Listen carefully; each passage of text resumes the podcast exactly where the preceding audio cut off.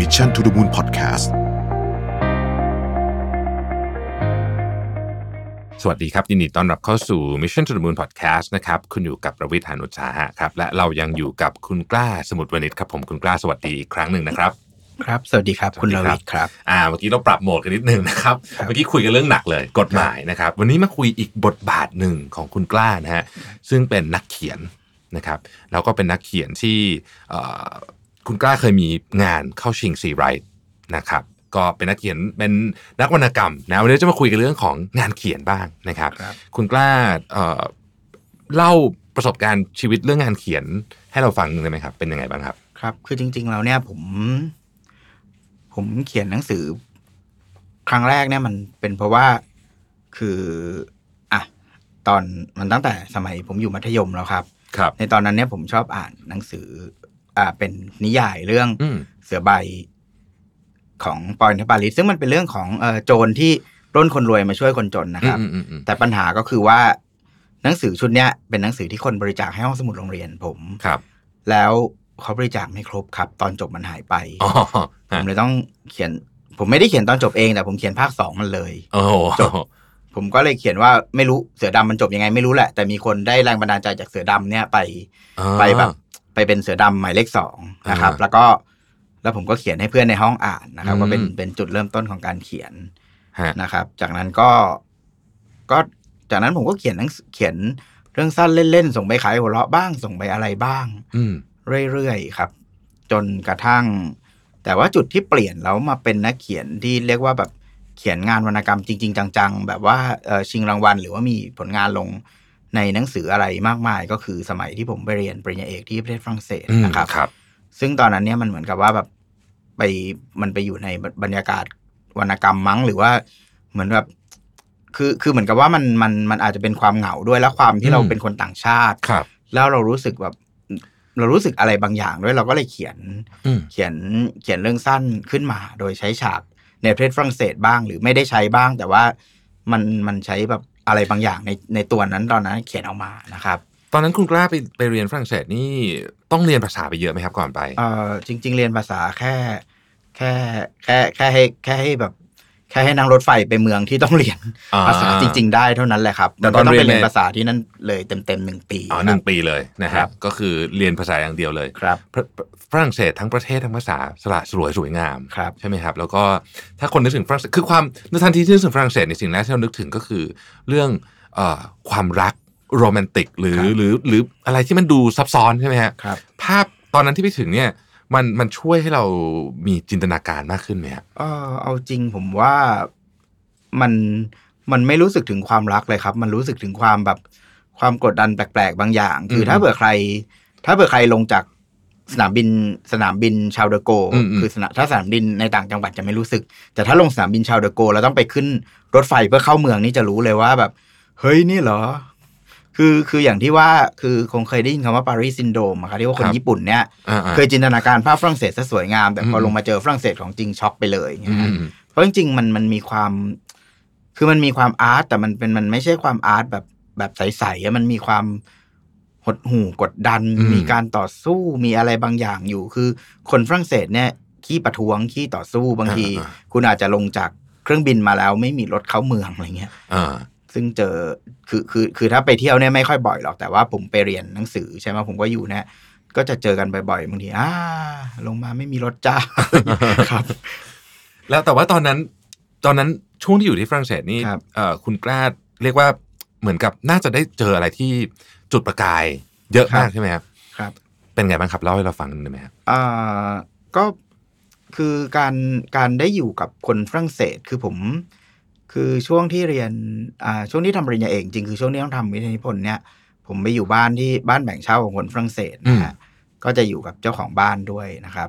และทีนี้เนี่ยผมก็มีคนไทยคนหนึ่งมาเช่าห้องไว้นะครับ แล้วเขาก็ทะเลาะกับเจ้าของบ้านครับ อืมแล้วเจ้าของแล้วเขาก็เขียนด่าเจ้าของบ้านเป็นภาษาไทยเอาไว้ อืมแล้วเจ้าของบ้านก็พยายามให้คนไทยที่รู้จักอะมาอ่าน ซึ่งก็ไม่มีใครยอมอ่านให้แก ทุกคนก็บอกเฮ้ยช่างมันเถอะช่างมันเถอะอะไรเงี้ยอืมอันนี้มันก็เลยกลายเป็นเรื่องสั้นของผมเรื่องหนึ่งซึ่งเป็นเรื่องเรื่องแรกที่ได้ตีพิมพ์ในมติชนอ่านะครับ ซึ่งเป็นเรื่องอ่าเรื่องเรื่องเรื่องเอาเอาพล็อตมาจากเรื่องนี้แหละอืมก็คือมีคนเขียนข้อความด้วยภาษาประหลาด แล้วก็เจ้าของบ้านพยายามหาคนมาอ่าอืนมนะครับ อันนี้มันก็จะเป็นวัตถุดิบเล็กๆน้อยๆมันก็จะมีเรื่องเล็กๆน้อยๆพวกเนี้ยครับ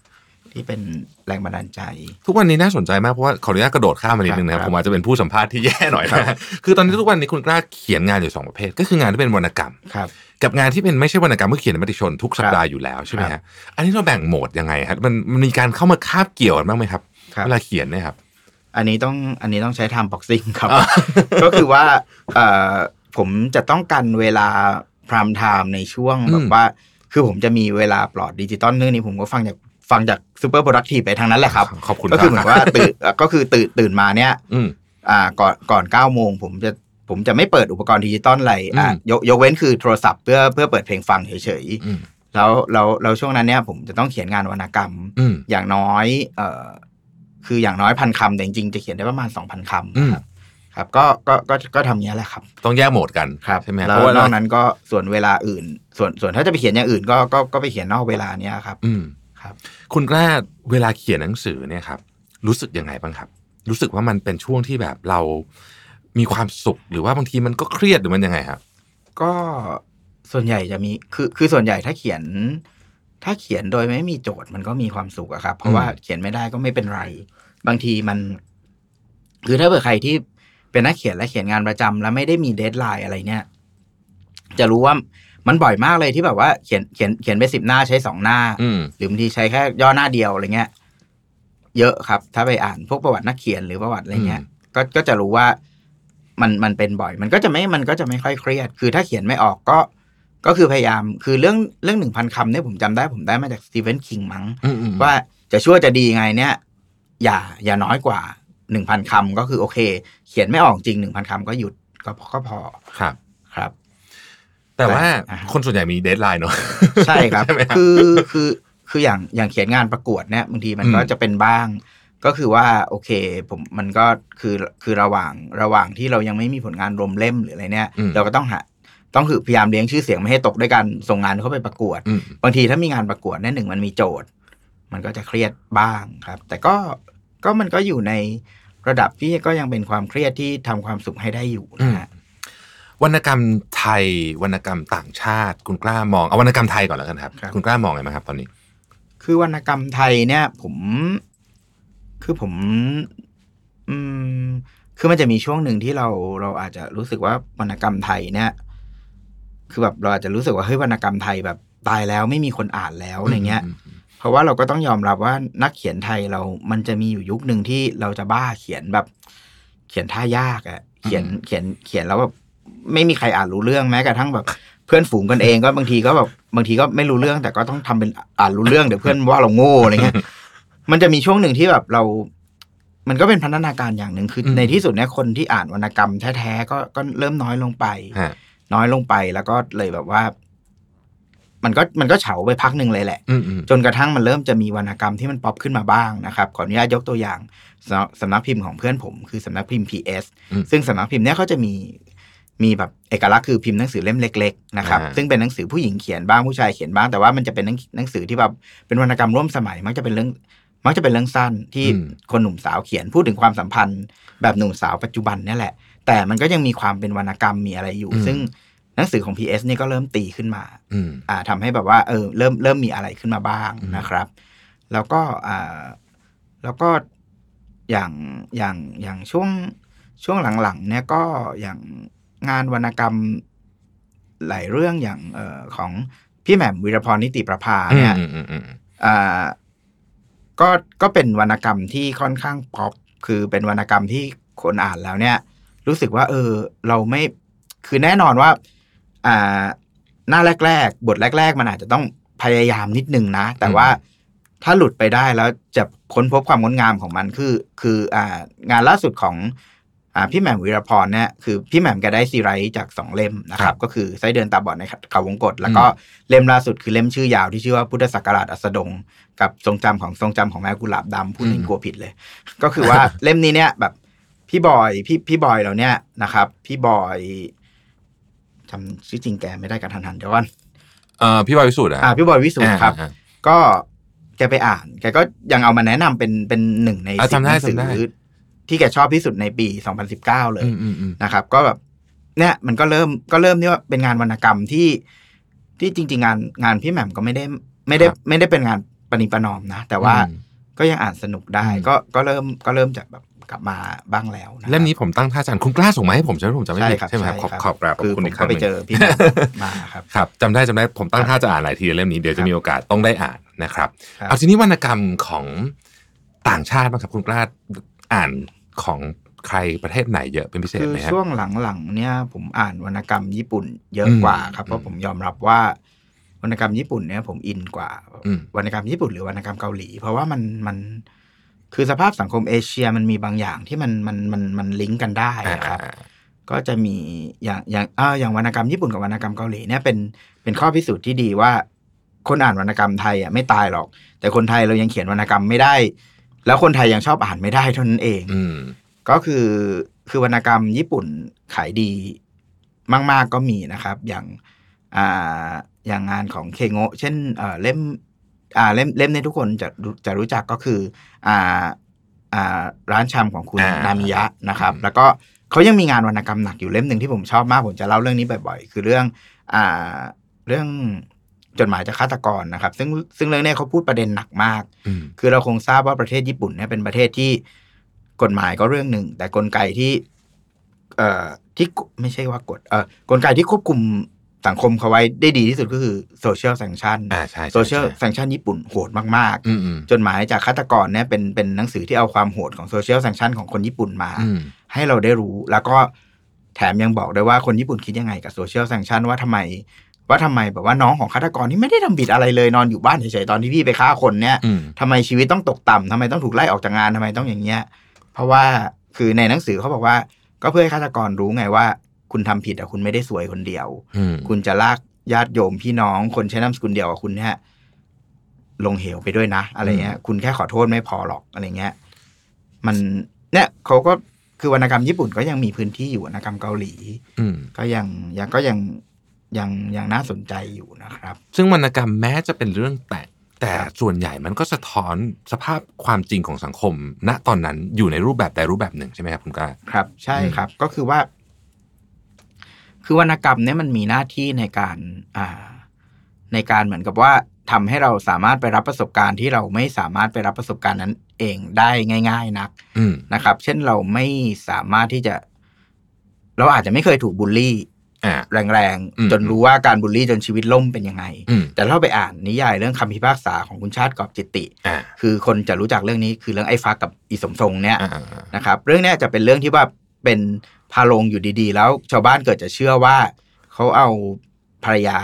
ของพ่อเขาที่ตายไปเนี่ย ไปทำเมียอืมนะครับ แล้วชาวบ้านก็บูลลี่เขาเนี่ยคือคือเรื่องเนี้ยมันมันเกิดขึ้นก่อนที่เราจะใช้คำว่าบูลลี่กันซะอีกแต่ว่าใครไปอ่านก็จะรู้เลยอ๋อเนี่ยแหละคือรูปแบบการบูลลี่อืมและชีวิตของฟักที่จะเป็นคนขยันหมันเพียรเนี่ยพังไปเลยกลายเป็นคนติดเหล้าติดอะไรไปเลย เพราะว่าอ่าปากของชาวบ้านอ่าเราไม่จำเป็นต้องไปโดนอย่างนั้นเอง แต่เราก็ได้รู้แล้วเราก็แบบ เราอาจจะรู้สึกว่าเออ เราไม่ควรไปทำคนอื่นเขาอย่างนี้ว่ะอืมนะครับ อันนี้เป็นตัวอย่างที่ที่ค่อนข้างไอ้นี่กับของวรรณกรรมไทย ครับนะครับ เมื่อกี้เนี่ยผมส่งข้อความหาคุณกล้าก่อนเราจะเจอกันสักชั่วชั่วโมงสองชั่วโมงเสร็จว่าครับคุณกล้าครับ ชวนคุยเรื่องหนัง Parasite หน่อยดีไหมครับคืออ่าอันนี้บอกตามตรงเลยเพราะว่าเมื่อกี้เพิ่งฟังจริงๆ Parasite คนก็พูดกันมาตลอดนะคครัรับบอ่าเมื่อกี้เพิ่งแล้วก็เมื่อกี้ก็เพิ่งฟัง Are You Okay เขาพูดถึงเรื่องนี้ไปนิดหนึ่ง ผมก็เลยบอกว่า อุ้ย คุณกล้ามาพอดีเลย ผมจำได้ว่าคุณกล้าเคยจัดพอดแคสต์ตอนหนึ่งเรื่องนี้ครับแล้วก็อืมเอ่ออันเนี้ยเลยอยากจะมาชวนคุย เพราะตอนเนี้ยกำลังจะเข้าชิงใช่ไหมฮะออสการ์เนาะซึ่งซึ่งถ้าได้เนี่ยก็ต้องถือว่าเป็นประวัติการณ์นะฮะแต่มีคู่แข่งสุดโหดอยู่นะครับเอ่ออีกเรื่องหนึ่งนะฮะก็คือครับ1917 นะฮะครับซึ่งอันนั้นก็อันนั้นก็ดีมากเหมือนกันครับนะฮะนี่คุยในมุมของ Parasite บ้าง เชื่อว่าวันนี้ทุกคนเนี่ยน่าจะต้องดูแล้วล่ะอ่าแต่เราแต่เราต้องเตือนไว้ก่อนว่าถ้าใครไม่ดูเนี่ยอาจจะมีเนื้อหาที่สปอยบ้างนะครับครับเพราะฉะนั้นณจุดนี้นะ ผ่านครับจุดนี้ไปเนี่ยอ่ายังไม่ได้ดูก็อาจจะข้ามไปก่อนนะครับครับอะคุณกล้าเรามาคุยกันเรื่องของ Parasite ดีกว่าครับ คุณกล้าดูแล้ว รู้สึกว่าหนังเรื่องนี้เนี่ย คือประเด็นมันชัดเจนเนาะเราคงไม่ต้องตีประเด็น แต่ว่ารู้สึกว่ามันมันพยายามจะบอกอะไรกับคนดูครับคือผมว่าเรื่องนี้มันมันความเจ๋งอยู่ตรงที่ว่าเราคือคนดูแต่ละคนจะรู้สึกว่ามันมันบอกเรา คนละเรื่อง แต่ว่าสารที่มันตรงกันที่เรารู้สึกได้ก็คือความเหลื่อมล้ำอ่าในสังคมนะครับ แต่ปัญหาคือมันจะมีคนกลุ่มหนึ่งดูแล้วรู้สึกว่าความเหลื่อมล้ำเนี่ยแหละทำให้คนจนเนี่ยต้อง ต้องเป็นคนร้ายกันขนาดนั้น ต้องอืมคดโกงต้องอะไรขนาดนั้น แต่ในขณะที่อีกอีกคนอีกกลุ่มหนึ่งก็อาจจะดูแล้วรู้สึกว่า เฮ้ย ก็มันก็ไม่ใช่ความผิดอะไรของคนรวยอะ่ะอืมมันมันคนจนเล่นสกปรกเองนี่หว่า ทุกคนก็จะได้สารอย่างที่ทุกคนอยากได้ แต่ในที่สุดทุกคนก็จะรู้สึกว่าความเหลื่อมล้ำนี่มันน่ากลัว ใช่นะครับ ซึ่งอืมผมว่าผมผมรู้สึกว่าผู้กำกับเนี่ย balance ตรงนี้ได้ดี เพราะว่าผมอันนี้ผมพูดตรงๆนะครับ อันนี้อาจอาจจะเป็นการหาศัตรูกันเล็กน้อยนะครับเออวรรณกรรมไทยเพื่อชีวิตบางครั้งมันน่าเบื่อ ตรงที่ว่าเรามองชนชั้นใดชนชั้นหนึ่งเป็นผู้ร้ายจนเกินไปอืมนะครับ ซึ่งแน่นอนคนรวยอืมนะครับ อ่าจนจนจนกระทั่งมันคือถ้าเขียนไม่ดีจริง ๆ เรื่องมันก็จะแบบเรื่องมันถ้าไม่น่าเบื่อไปเลยมันก็จะไม่สมจริงไปเลยอืมแต่ว่าเรื่อง Parasite เนี่ยเขาเขา balance น้ำหนักได้ดีมากอืมก็คือไม่ไม่ได้มีใครที่ที่ คือทุกคนนะทำอะโดยมีเหตุผล แล้วก็ไม่ได้มีใครที่จะไปไปบอกได้เลยว่าใครผิดจริง ๆ จังอืมๆทุกอย่างมันเกิดจากมันเกิดจากระบบที่มันเพี้ยนไปมาก ๆ จนกระทั่งทุกคนเมื่อเติบโตมาในระบบ ก็จะ ทำเรื่องอะไรเพี้ยนๆมันเป็นเหมือนกับเป็นแบบจำลองความเพี้ยนสุด ๆ ของสังคมมาชนกันอืมคือมันสามารถมองได้จากทั้งสองมุมครับแล้วก็อธิบายได้หมด หรือแม้แต่มองจากมุมกลางๆ ก็ได้หมดเลยนะครับเขาถึงขั้นขนาดว่าตอนนี้ผมเชื่อว่าหลายท่านที่ติดตามข่าวเลยน่าจะทราบว่าเขามีเวอร์ชันขาวดำฉายอยู่ครับนะฮะที่ House สามย่านนะโฆษณาให้เลยนะครับครับมีหลายคนไปดูแล้วบอกว่าดูเวอร์ชันขาวดำเนี่ยรู้สึกอีกแบบหนึ่งเลย ซึ่งมันนะถ้าผมยังไม่ได้ไปดูนะฮะ ถ้าเดี๋ยวจะไปดูผมผมเชื่อว่าถ้าเกิดว่ามันรู้สึกอีกแบบได้จริงๆเนี่ยแสดงว่าพุ่มกับเนี่ยเก่งมากครับๆเพราะว่าถ้าเกิดเปลี่ยนแค่สีเนี่ยแล้วยังเปลี่ยนความรู้สึกของเราได้เนี่ยโอ้แปลว่าเขาต้องมีแมสเซจซ่อนอยู่เยอะมาก เรื่องนี้เป็นเรื่องที่น่าสนใจมากว่าครับผมไปพอไปอ่าน เวลาดูหนังเรารู้สึกแบบมันไม่จบเนี่ยนะครับผมจะไปตามอ่านในพันทิปนะครับคุณกล้าก็อาจจะเคยได้ไปอ่านกระทู้ที่เขาวิกูเขียนกันยาวๆนะฮะปรากฏว่าพุ่มกับเนี่ยซ่อนสัญลักษณ์ไว้มากมายเลย ต้องไปดูอีกรอบอะถึงจะเออ มันมีจริงๆด้วยนะฮะเออ คุณกล้าในมุมมองของนักเขียนวรรณกรรมเนี่ย เรารู้สึกว่าเขาตีความออกมาได้น่าสนใจไหมฮะอ่าเอาจริงผมไม่ค่อยได้อ่านกระทู้ในพันทิปเท่าไหร่ แต่อืมว่าถ้าผมอ่านเนี่ยผมจะอ่านจากเอ่อที่คือผมจะมีเพื่อนเป็นพวกซีเนฟายเนี่ยครับเขาก็จะเขียนนะครับ ก็เขาก็จะตีความได้ได้ได้ได้ค่อนข้างน่าสนใจในในในหลายเรื่องนะครับ ซึ่งซึ่งตรงตรงเนี้ยบางครั้งเนี่ย สัญลักษณ์บางอย่าง ถ้าไม่ได้เป็นคนเกาหลีก็จะไม่รู้เช่นอืมอืมอ่าไอ้ราเมงอันหนึ่งอะอ่าที่ที่อ่าที่ทำเนี่ยอืมอืมมันก็เกิดจากอ่ามันก็มันก็แสดงถึงความแบบ มันเป็นราเมงแห่งความฟุ่มเฟือยอะเพราะเหมือนกับผมจำไม่ได้แล้วรายละเอียดแต่มันเหมือนเอาเอาเส้นอันหนึงมาผสมกับเครื่องปรุงอีกอย่างหนึ่งแล้วก็ใช้อืมเนื้อชั้นดีอะไรเงี้ยาใช่ใช่แล้วก็เออแล้วมันก็คือจริง ๆ ผมก็ไม่ได้ คือผมไม่ได้ ผมก็ไม่ได้เชี่ยวชาญวัฒนธรรมเกาหลีมากทำให้ผมอาจจะถอดรหัสได้ไม่หมด แต่ก็มันก็มันมันก็จะมีจุดที่น่าสนใจอยู่เยอะ เช่นเรื่องน้ำอืมนะครับ ว่าแบบว่าฝนฝนเดียวกันแท้ๆเลยอ่านะครับ อ่าฝนฝนหนึ่งทำได้แค่แบบว่าทำให้ครอบครัวหนึ่งแค่หมดสนุกแต่อีกอีกครอบครัวหนึ่งเนี่ยแบบล้มชีวิตล่มอ่าไม่ใช่ครอบครัวเดียวด้วยซ้ำอ่าอืมอ่าคนกลุ่มหนึ่งในสังคมแบบว่าบ้านแตกสาแลายขาดกันไปได้เลยอย่างเงี้ยอืมแต่ก็ยังมีแบบความที่ว่าแบบความแบบบนดินใต้ดินอืมความ แล้วก็แบบ เคยมีคนบอกว่าเออให้สังเกตว่าแบบว่าฝ่ายแบบ ฝ่ายครอบครัวคนจนเนี่ย จะต้องเดินขึ้นมาตลอดอะไรเงี้ยอืมคือเรื่องนี้น่าสนใจครับอืมก็อืมก็น่าผมก็ตั้งใจว่าจะไปดูรอบขาวดำอีกสักรอบเหมือนกันครับครับสำหรับวรรณกรรมเนี่ยคุณกล้าครับอย่างอย่างในกรณีของ Parasite นี่สมมติว่าเราเรามองมุมเนี้ยเนี่ยนะมันเป็นตัวแทนของคนที่อยากจะบอกไหมฮะว่าจริง ๆ สังคมมันมีอะไรบิดเบี้ยวอยู่ แล้วมันควรจะต้องถูกจัดการยังไง ในอดีตเนี่ยมันทำหน้าที่แบบนั้นมา บ้างไหมครับ ใช่ครับ คือจริง ๆ เราเนี่ยเอ่อแต่ก่อนเนี่ยวรรณกรรมไทยเราเนี่ยนะครับ มันมันเคยที่จะทำหน้าที่นี้ได้ได้ดีได้ได้ดีกว่านี้นะครับอืมในในคือวรรณกรรมเนี่ยมันมันมันทำหน้าที่นี้อยู่แล้วละมันทำหน้าที่บอกเล่าสิ่งที่บอกเล่าตรงๆไม่ได้อืมนะครับ อย่างอย่างหลายคนคงจะเคยได้ยินว่าวรรณกรรมในเอ่อประเทศในอเมริกาใต้เนี่ยก็จะเป็นแนวแบบแนว magical realist หรือว่าแนวแบบเหนือจริงอืมเพ ราะว่าเขาต้องการที่จะแบบพูดถึงเรื่องเผด็จการในประเทศเขาแต่เขาพูดตรงๆไม่ได้เขาก็เลยไปเล่าเรื่องเหนือจริง แต่ของไทยเนี่ยหลายอ่าเราเราเคยใช้วรรณกรรมเนี่ยในการแบบอ่าพูดเรื่องคือในอ่าหลังการเป็นอ่าหลังการเปลี่ยนแปลงการปกครองเนี่ยนะครับ มันก็จะมีความขัดแย้งกันระหว่างคนที่ยังเชื่อในในในแบบว่า คือมันไม่เรียกว่าระบอบนะมันว่าเป็นความเชื่อดั้งเดิมมากกว่าว่า คนเราเนี้ยมันมีเกิดมานะมีชนชั้นอยู่แล้ว คือแบบว่ามันมีผู้ดีคนคนเกิดมาเป็นผู้ดีก็คือผู้ดีอะคนเกิดมาเป็นไพร่ก็คือไพร่มันข้ามกันไม่ได้หรอกอืมกับคนที่แบบว่า ได้ความคิดแบบประชาธิปไตยว่ามนุษย์เราเกิดมาเท่าเทียมกันอืมมันก็มีการประทะกันอย่างเงี้ย อยู่โดยเฉพาะในในในยุคที่ว่าพอพอเปลี่ยนแปลงเป็นการปกครองเป็นประชาธิปไตยใหม่ ๆ มันก็มีอะไรเข้ามา มันก็มีคนเขียนนิยายเรื่องหนึ่งครับ ซึ่งนิยายเรื่องนี้เก่าแล้ว พูดไปก็คนจะรู้จักกันเยอะคือเรื่องปีศาจของเสนีสาวพงศ์นะครับอ่าที่ครับตัวเอกชื่อสายสีมาครับอืมก็จะเป็นการปะทะกันระหว่าง คนรุ่นเก่ากับคนรุ่นใหม่นะครับ ความเปลี่ยนแปลงกับคนที่พยายามที่จะรักษาสิ่งเก่าๆเอาไว้นะครับอืมวรรณกรรมไทยก็ทำหน้าที่นั้นมาได้เรื่อยๆนะครับ หรืออย่างคำพิพากษาที่ผมเล่าให้ฟังอืมหรือบางเรื่องก็ก็เป็นประเด็นเล็กน้อย แต่ว่าแต่ว่าแบบ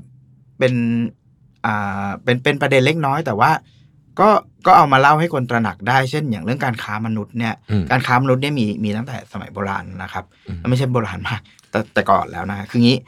คือหลายคนคงเคยได้ยิน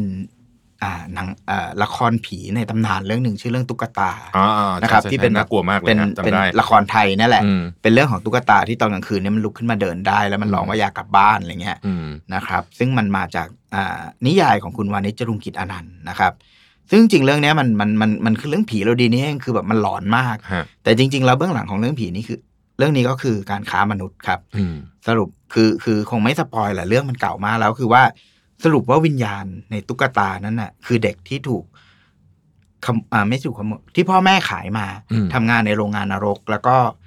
แล้วก็ตายอืมแล้วก็ก่อนตายเขาผูกพันกับตุ๊กตามาก วิญญาณเขาเลยอยู่ในตุ๊กตา แล้วก็ลองที่จะกลับบ้านอืมคือเฮ้ย เรื่องผีอยู่ดีๆกลายเป็นเรื่องแบบเอ่อกลายเป็นเรื่องการค้ามนุษย์เว้ยอะไรเงี้ยอืมแต่ก่อนวรรณกรรมเราทำงานอย่างนั้น คือผมพูดตรงจริง ๆ ว่าสมัยที่ผมวัยรุ่นเนี่ย รางวัลซีไรต์มันตื่นเต้นกว่านี้ตรงตรงไหนรู้ไหมตรงที่ว่า หนังสือที่ชิงรางวัลซีไรต์เป็นหนังสือที่ขายดีอืมในสมัยนั้นอยู่แล้วด้วย ก็คือเหมือนกับว่าพอประกาศรางวัลซีไรต์เราก็จะเก่งกันว่าเฮ้ยนิยายเรื่องไหนที่น่าจะเข้า ไม่เหมือนสมัยนี้ที่ซีไรต์ประกาศชื่อมาอะไรบ้างก็ไม่รู้ คืออบางทีที่รู้จักก็เพื่อนเพื่อนเราเขียนอืมมันมันคือแบบเออคือรางวัลวรรณกรรม หรือว่าวงการวรรณกรรมเราเริ่มแบบ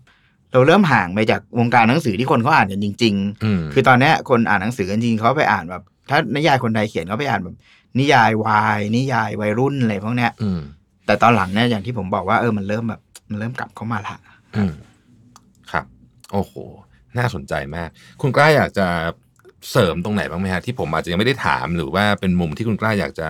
เล่าให้ผู้ฟังลองของเราฟังหน่อยครับ ก็กลับไปเรื่องพาราไซอีกนั่นแหละครัอืบมก็คืครัอบว่า เรื่องพาราไซเนี่ยมันเป็นเรื่อง เป็นเรื่องที่ผมผมสนใจแล้วผมเชียร์ให้ได้ออสการ์หรือถึงไม่ได้ก็ไม่เป็นไร เพราะว่าตรงนี้ครับคือเราคงจะรู้ว่า รางวัลหลักๆ ของหนังในโลกเนี่ยมันจะมีอยู่สองรางวัลนะครับอืมคือรางวัลหนังเมืองคานส์ของฝรั่งเศส กับรางวัลออสการ์ของอเมริกาฮะนะครับคือจริงๆมันมีพวกรางวัลเวนิสรางวัลอะไรด้วยแต่แต่เอาเป็นว่าไอ้สองขั้วใหญ่ๆเนี่ยมันมีความแตกต่างกันตรงที่ว่ารางวัลเมืองคานส์ไปเป็นรางวัลหนังดูโคตรดูยากอืมคือคือคือหนังที่ได้รางวัลเมืองคานน่ะน้อยเรื่องมากที่เราจะดูรู้เรื่องอย่าว่าแต่ดูสนุกเลยครับอืมอย่างหนังไทยที่เคยได้รางวัลเมืองคานเนี่ยอย่างลุงบุญมีระลึกชาติเนี่ยอืมโอเค มันก็คือดูแล้วแบบเราก็ไม่ไม่เข้าใจมันเต็มที่หรือแม้กระทั่งแบบเอ่อหนังของพุ่งกับเยอรมันหรืออะไรเงี้ย แต่พาราไซเป็นหนังคานที่สนุกชิบเป๋งเลยอืมคือสนุกแบบสนุกแบบคุณ คุณไม่ต้องคิดอะไรก็ได้ คุณดูให้มันเป็นหนังธรรมดามันก็สนุกแล้วอืมแล้วแล้วหนังออสการ์เนี่ยมันก็จะเป็นหนังที่ดี แต่มันก็จะเป็นหนังที่ดีที่ที่ต้องดูสนุกด้วยอืมหรือถึงไม่สนุกมันก็ต้องมีความอะไรบางอย่างที่มันเข้าถึงได้ง่ายกว่า ผมว่าการที่พาราไซได้เข้าที่เป็นหนังหนังรางวัลคานได้เข้าชิงออสการ์เนี่ยมันน่าสนใจตรงที่ว่าแบบ เออ มันเป็นคือถ้าพูดถึงรางวัลคานเป็นเหมือนงานวรรณกรรมแบบ วรรณกรรม วรรณกรรมสร้างสรรค์วรรณกรรมอ่านยากเนี่ยก็เป็นครั้งแรกที่แบบว่าเออวรรณกรรมเนี่ยมันมันมันมันมาทับพื้นที่กันแล้วอะอืมซึ่งผมว่าพาราไซนี่น่าสนใจอืมคือถ้าแบบว่าใครเป็นนักเขียนวรรณกรรมแล้ว อยากจะเล่าประเด็นยากๆ คืออย่างเรื่องของ ความเหลื่อมล้ำเนี่ยมันเป็นเป็นเป็นเป็นเป็นเรื่องยากนะอืมอืมคุณพยายามทำให้มันสนุกเท่าพาราไซได้ไหมอืมแล้วผมว่าสารของคุณมันจะเผยแพร่ออกไปได้ มากกว่าคือโอเค การเขียนงานวรรณกรรมสร้างสรรค์เนี่ยมันมันอาจจะมันแบบ เราพูดเรื่องยากอะ่ะ มันก็จะหาคนมาเข้าใจยาก แต่ถ้าเราทำให้มันสนุกอะ่ะ มันก็ก็จะมันก็อาจจะทำให้แบบคนเข้าถึงประเด็นที่เราต้องการนำเสนอได้ ได้กว้างขวางขึ้นอืมก็เป็นจุดที่ผมอะผมดูเรื่องพาราไซแล้วผมก็เลยรู้สึกว่าเออ ชีวิตเนี้ยน่าอยากจะเขียนนิยายให้มันให้มันได้อย่างนี้สักเรื่องหนึ่งอืมเล่าเรื่องยาก ยากแล้วเรื่องที่กำกวมมาก ๆ แต่ว่าอ่านอ่านเอาสนุกเฉยๆก็ได้อะไรเงี้ยครับอืมก็เป็นเรื่องท้าทายแล้วก็เรื่อง แล้วก็เป็นตัวอย่างที่ดีด้วยครับ อีกเรื่องหนึ่งที่อยากจะพูดเกี่ยวกับหนังและวรรณกรรมนี่ก็คือ ก็มีอีกเรื่องหนึ่งนะครับ ที่เป็นวรรณกรรม แล้วก็เป็นหนังที่ไม่อาจจะไม่ได้ดังเท่าแต่หลายคนคงนึกออกคือเรื่องอ่า คิมจียอนเกิดปีหนึ่งเก้าสองครับซึ่งเรื่องเนี้ยเป็นเป็นเป็นนิยาย แล้วก็เอาไปสร้างเป็นหนังนะครับ ซึ่งเรื่องนี้ก็เป็นอีกเรื่องที่ทำได้ดีก็คือ ก็เล่าเรื่องยากเหมือนกันแหละ คือสะท้อนสังคมอืมอ่าชายเป็นใหญ่ของเกาหลี แต่ฮะว่าก็เป็นนิยายที่อ่านอ่านอ่านแล้วแบบได้ได้อ่านแล้วสนุกเป็นหนังก็ใช้ได้ครับตอนตอนนี้ก็ดังอยู่นะฮะขึ้นอันดับหนึ่งครับทุกชาร์ตเลยนะฮะครับที่ผมเห็นนะฮะเล่มนี้นี่ก็ผมผมเชื่อว่าหลายท่านนี่ได้มีโอกาสซื้อไปอ่านเพราะคนพูดถึงเยอะมากเลครัยบเล่มเนี้ยนะครับเอ่อ ในในฐานะของนักเขียนนะครับเอ่อคิดว่าวงการหนังสือไทย อันนี้ผมพูดรวมๆเลยกันเนาะครับเอ่อคุณกล้ามองวงการหนังสือไทยที่เอ่อเรากำลังอยู่ด้วยกันเนี่ยนะฮะเราก็เป็นทั้งนักอ่านนักเขียนอยู่ด้วยกันเนี่ย มองยังไงครับ ต่อจากนี้สักสามปีแล้วกันไม่ต้องมองไกล คิดว่ามีโอกาสหรือว่าอะไรที่น่าท้าทายบ้างไหมฮะคือผมคิดว่าในที่สุดเนี่ยเอ่อผมยังคงเชื่อว่าวงการหนังสือ หนังสือเล่มนะฮะคือคือคือหนังสือพ็อกเก็ตบุ๊กเนี่ยไม่สามไม่ไม่ไม่ถูกแทนที่หรือไม่ถูก disrupt ด้วยด้วยหนังสือดิจิตอลน่าจะค่อนข้างแน่นอนยกเว้นแต่ นิยายที่อ่านแล้ว อ่านรอบเดียวอะอ่านเอาอืมสนุกรอบเดียว เช่น เช่นนิยายวัยรุ่นอะไรพวกเนี้ยอ่าอันเนี้ยดิจิตอลเขามีพื้นที่ แต่นิยายพวกนั้นเขาก็ไม่ได้กะพิมพ์ขายอยู่แล้วอืมอืมผมเชื่อว่าหนังสือ หนังสือเนี่ย ที่มันที่อย่างน้อยคนอ่านแล้วต้องอ่านซ้ำเนี่ย ไม่ว่าจะเป็น how to หนังสือแนวปรัชญา หนังสือที่แปลแปลหนังสือดีๆของต่างประเทศมาหรือแม้แต่นิยายหรือวรรณกรรมดีๆ ที่พิมพ์เป็นรูปเล่มเนี่ยมันมันยังมีที่อยู่นะฮะอืมมันยังมีที่อยู่เพียงแต่ว่า โอเค การทำตลาดหรือว่าการการแบบรูปแบบการเข้าถึงผู้อ่านมันอาจต้องเปลี่ยนไปอืมตัวนักเขียนเองจะต้องเป็น คือพูดง่ายคือต้องเป็นต้องเป็นดาราในตัวด้วยคือนักเขียนเองก็ต้องช่วยขายหนังสือด้วยอ่าคือคุณจะส่งสำนักพิมพ์แล้วคุณก็นอนนอนอยู่บ้านอย่างดีก็ไปแจกลายเซ็นแค่วันแบบวันเอ่องานหนังสือแห่งชาติก็ก็คงไม่พออืมนักเขียนต้องช่วยด้วยก็คือแบบว่าหนังสือจะออกก็ต้องกระตุ้นกระตุ้นกระตุ้นกันบ้างนะครับ ซึ่งโมเดลนี้เนี่ยละนักเขียนหลายหลายคนก็ทำนะครับ อย่างเอ่ออย่างอย่างผมมีเพื่อนเป็นนักเขียนขายดีคนหนึ่งชื่อปองวุฒิหลายคนคงรู้จักซึ่งเขาจะเขียนหนังสือแนว แนววัยรุ่นแล้วเขาแต่เอ่อแต่ปองวุฒิก็เป็นคนเขียนแนววรรณกรรม สะท้อนสังคมเหมือนกัน แต่เขาก็เขียนได้สนุกสนุกเยอะนะครับครับและเอ่อมีอยู่เล่มหนึ่งที่เขาได้ชิง ได้ชิงซีไรต์ด้วยชื่อเรื่อง เอ่ออ่า ประเทศเหนือจริงนะครับ ซึ่งก็อืมก็ก็เป็นเรื่องที่ดีอืมเรื่องเล่มหนึ่งเขาก็เขาก็ก่อนที่หนังสือเขาจะออกเขาจะมีการแบบปล่อยตัวอย่างอยู่เรื่อยๆ คือจริง ๆนักเขียนนะแค่บอกว่ากำลังเขียนเรื่องอะไรอยู่อ่ายกโค้ดจากหนังสือมา ก็ มันก็เป็นการช่วยกระตุ้นได้แล้ว อีกคนหนึ่งที่ที่ก็ก็ทำทำได้ดีก็คืออ่าอ่าคุณพานุไตรเวศซึ่งก็เป็นพอดแคสต์รายการอ่าครับเอาผมฮิฟัสงตรีอยู่ด้วย Our ซึ่ง History ซึ่งอ่าคุณจริงๆ คุณพานุเคยเป็นนักเขียนวรรณกรรมระดับระดับชิงซีไรต์แต่ช่วงหลังแกไปเขียนแนวประวัติศาสตร์ซะเยอะอืมแต่ว่าเนี่ยเวลาเขาจะออกหนังสือเนี่ยเขาใช้เวลาเป็นปีเลยนะอืมคือต้นฉบับเขาเสร็จแล้วล่ะพอสำนักพอหนังสือสำนักพิมพ์เนี่ย